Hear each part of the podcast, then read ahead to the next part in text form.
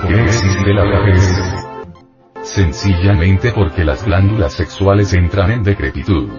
Al entrar en decrepitud, entran en decrepitud todas las glándulas endocrinas y entonces se procesa la cuestión aquella de la decrepitud y vejez. Pero si hubiera un sistema que permitiera que las glándulas sexuales no se degeneraran, no entrarán en decrepitud, podría conservarse todo el sistema nervioso en perfecta actividad y entonces no habría decrepitud ni vejez. Eso es obvio. Ahora bien, por medio de este fino artificio, conexión de Lingam John sin eyaculación de lens seminis como dicen los médicos famosos.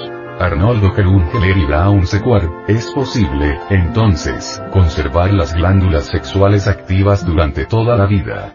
Esto significa que un hombre que practicara con tal sistema llegaría a la edad de 90 y 100 años, todavía con capacidad para copular, para gozar libremente del gozo sexual, que es un gozo legítimo del hombre, que no es un pecado, que no es un tabú, que no debe ser un motivo de vergüenza o de disimulo, etc., sino, repito, un derecho legítimo del hombre. Mediante la transmutación de la entidad del semen en energía, se procesan cambios psicológicos extraordinarios, se desarrolla la glándula pineal. Esa glándula estuvo activa en otros tiempos, en tiempos antiquísimos de la historia.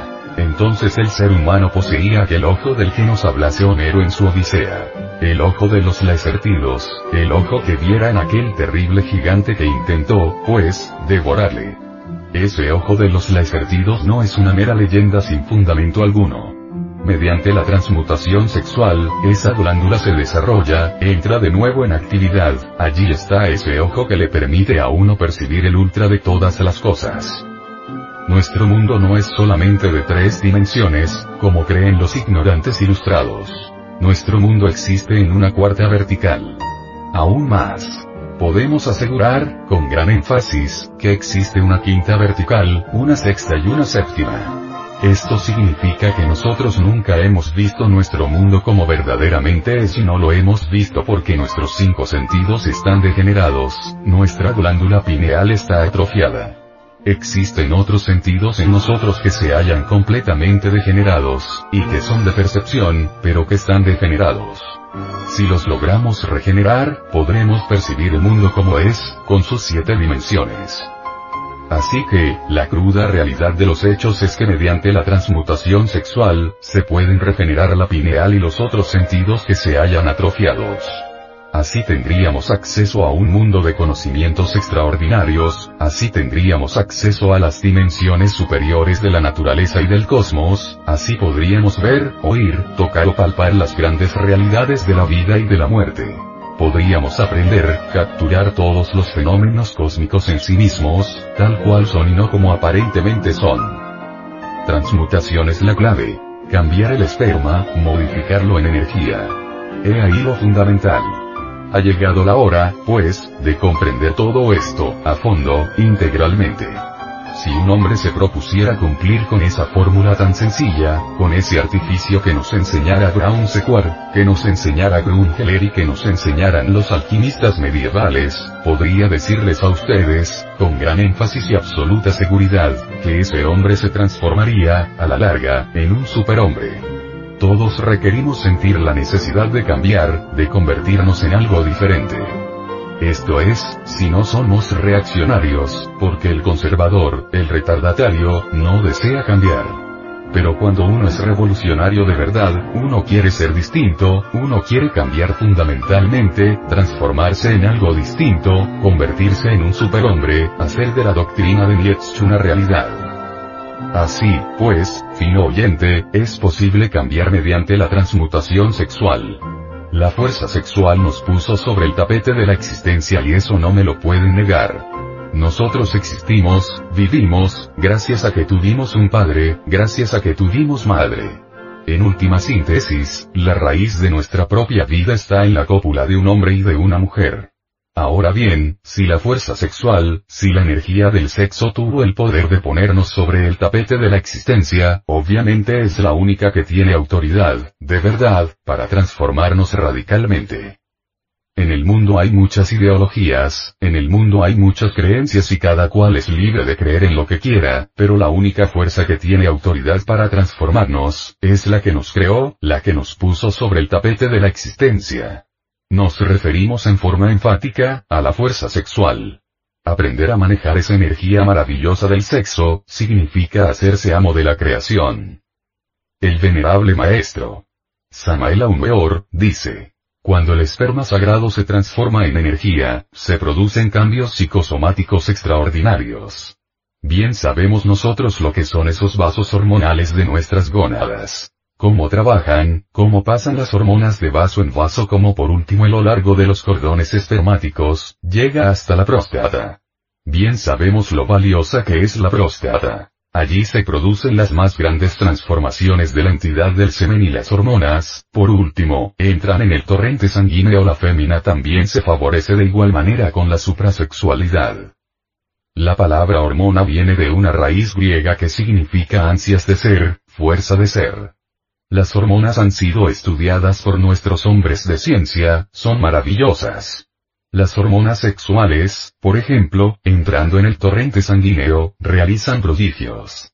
Cuando tocan las glándulas endocrinas, sea la tiroides, sea la paratiroides, sean las suprarrenales o la timo, etcétera, etcétera, las estimulan, hacen que esos pequeños microlaboratorios produzcan más hormonas y esas hormonas, producidas por todas las glándulas en general, enriquecen el torrente sanguíneo en forma extraordinaria. Entonces desaparecen las dolencias, desaparecen las enfermedades.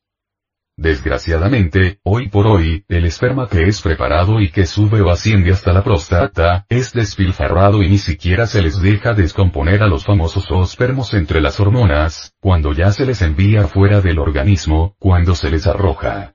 Muchas veces ni siquiera alcanza a ascender, desde los testículos hasta la próstata, la entidad del semen, cuando ya es eliminada.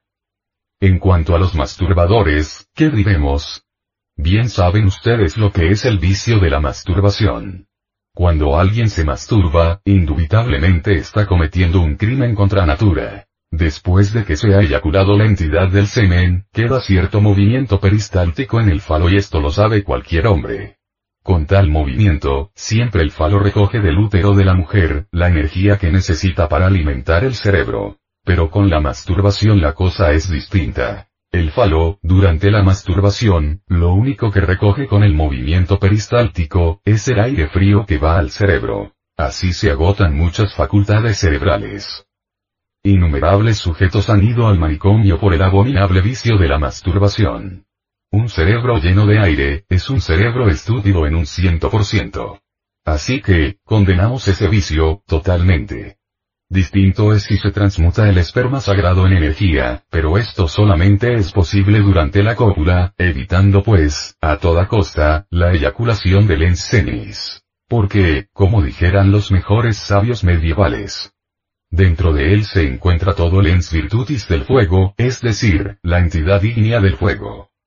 Enriquecer la sangre con hormonas, no me parece un delito. Transmutar el esperma en energía, está muy bien documentado por hombres como Sigmund Freud y otros tantos. Entonces, lo importante es aprovechar toda la potencialidad sexual para seminizar el cerebro y desarrollar la glándula pineal y hasta la hipófisis, y otras. Así se conseguiría una transformación orgánica maravillosa. Lo psicosomático está íntimamente relacionado con lo sexual. Una suprasexualidad implica, de hecho, también algo suprasexual dentro de lo psicosomático. Por eso digo a ustedes, con entera claridad, que suprasexuales fueron, por ejemplo, Hermes Trismegisto, Quetzalcoatl, el Buda, Jesuaben Pandira, que es el gran Kabir Jesús. Esos fueron suprasexuales. El suprasexual es el superhombre de Nietzsche. Uno puede alcanzar la estatura del superhombre entrando en el terreno de la suprasexualidad, sabiendo gozar del amor, sabiendo gozar de la mujer, y la mujer de su marido, sabiendo vivir con alegría, con más emoción y menos razonamientos inútiles. La emoción es lo que cuenta y eso vale más que todo. Así pues, desde un punto de vista revolucionario, nosotros podemos convertirnos en verdaderos dioses hombres, si así lo queremos. Bastaría que regeneráramos las áreas del cerebro, que las pusiéramos a trabajar a todas y entonces sí haríamos un mundo mejor. En todo caso, creo y es indispensable saber que la clave dada para la transmutación, es también la clave para la regeneración. Los sabios de la antigüedad nos hablaron de un fuego solar, que existe siempre en toda materia orgánica e inorgánica. Ese fuego naturalmente, está encerrado, en cuanto al hombre, en su sistema seminal. No se trata, naturalmente, de un fuego físico. Es, dijéramos, un fuego de tipo supradimensional, psicológico metafísico. Ese FOAT, palabra que significa fuego de tipo estrictamente sexual, y que todos sentimos durante la cópula, puede desenvolverse y desarrollarse para ascender, desde nuestro sistema seminal a lo largo del canal medular espinal. Cuando ese fuego asciende, despierta en nosotros poderes que ignoramos, poderes extraordinarios de perfección, o mejor dijéramos, de extrapercepción sensorial. Poderes que divinizan. Pero hay que despertarlos mediante la transmutación de la libido, sabiendo gozar del amor. La mujer también puede despertarlos, sabiendo gozar de su varón. Con ese fuego se realizan prodigios. Los orientales lo denominan kundalini y es maravilloso. Nuestros antepasados mexicanos lo denominaban serpiente, porque, decían ellos, tiene figura de serpiente sagrada, que sube a lo largo del canal medular espinal. En el oriente se habla de siete centros que existen en la espina dorsal. Siete centros magnéticos que podrían ser perfectamente estudiados, con placas muy especiales y también con agujas imantadas y otros métodos de investigación. El primero está en el coxis cuando entra en funcionalismo, nos confiere determinados poderes sobre el elemento tierra. El segundo está a la altura de la próstata en el varón y ovarios en la mujer, y nos confiere poderes sobre los elementos acuosos de nuestro organismo. El tercero está a la altura del ombligo, el cual despertado, nos permite manejar nuestro temperamento ardiente y hasta actuar sobre el fuego universal. El cuarto está a la altura del corazón y es obvio que nos confiere ciertas facultades extraordinarias, como la de la telepatía, la intuición y muchas otras. El quinto está a la altura de la glándula tiroides, que secreta el yodo biológico, y nos confiere cierto poder psíquico extraordinario. La llamada clariaudiencia, el poder para escuchar los sonidos del ultra. El sexto, a la altura del entrecejo, que nos da poder para percibir, también, las dimensiones superiores de la naturaleza y del cosmos. El séptimo a la altura de la glándula pineal, que nos da el poder para ver, por sí mismos, los misterios de la vida y de la muerte. Así pues, estas facultades se hallan latentes dentro de nuestro organismo y pueden ser despertadas con ese fuego extraordinario que los indostanis llaman kundalini, que sube por el canal medular mediante la transmutación sexual. Pero, para llegar a estas alturas, se necesita trabajar con este secreto secretorium durante toda la vida. Quien así proceda, se transformará en superhombre y podrá penetrar en el anfiteatro de la ciencia cósmica, podrá adentrarse en la universidad de la ciencia pura y resolver problemas que la ciencia oficial todavía no ha sido capaz de resolver. ¿Qué se busca con todo eso? Sencillamente, lo único que se busca con este artificio tan sencillo, enseñado por Brown Sequard y la sociedad oneida, es copular sin eyacular la entidad del semen, porque, sostienen estos sabios, mediante este artificio se consigue que el esperma sagrado se convierta en energía. De manera que, lo que viene a subir al cerebro no es el esperma, porque nos volveríamos locos, sino la energía de ese esperma, que es diferente. Eso se llama transmutación. Además, puede uno gozar del placer sexual sin debilitarse. Normalmente, después de la cópula se siente uno con cierto asco. Pero si uno no eyacula la entidad del semen, después de la cópula le quedan ganas de repetirla un millón de veces y siempre dicho soy feliz, goza sin debilitarse jamás. Eso está, enseñando la sociedad oneida, en los Estados Unidos. Eso enseñó también Inun, eso están enseñando los mejores sabios hoy en día, en todos los rincones de la tierra.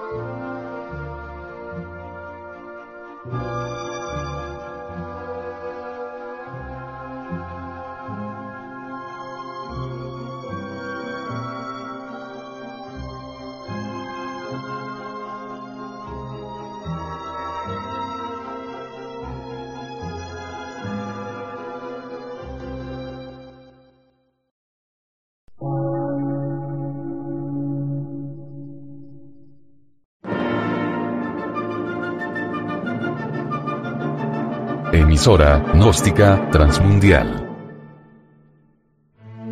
Por una nueva civilización y una nueva cultura, sobre la faz de la Tierra.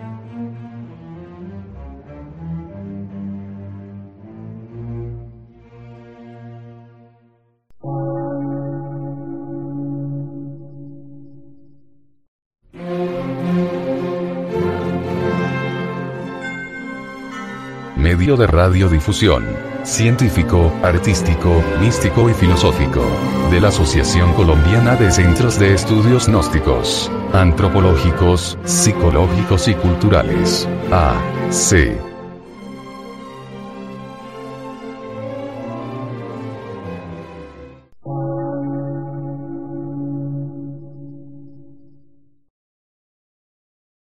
Lectura en movimiento. Difusión sin fronteras.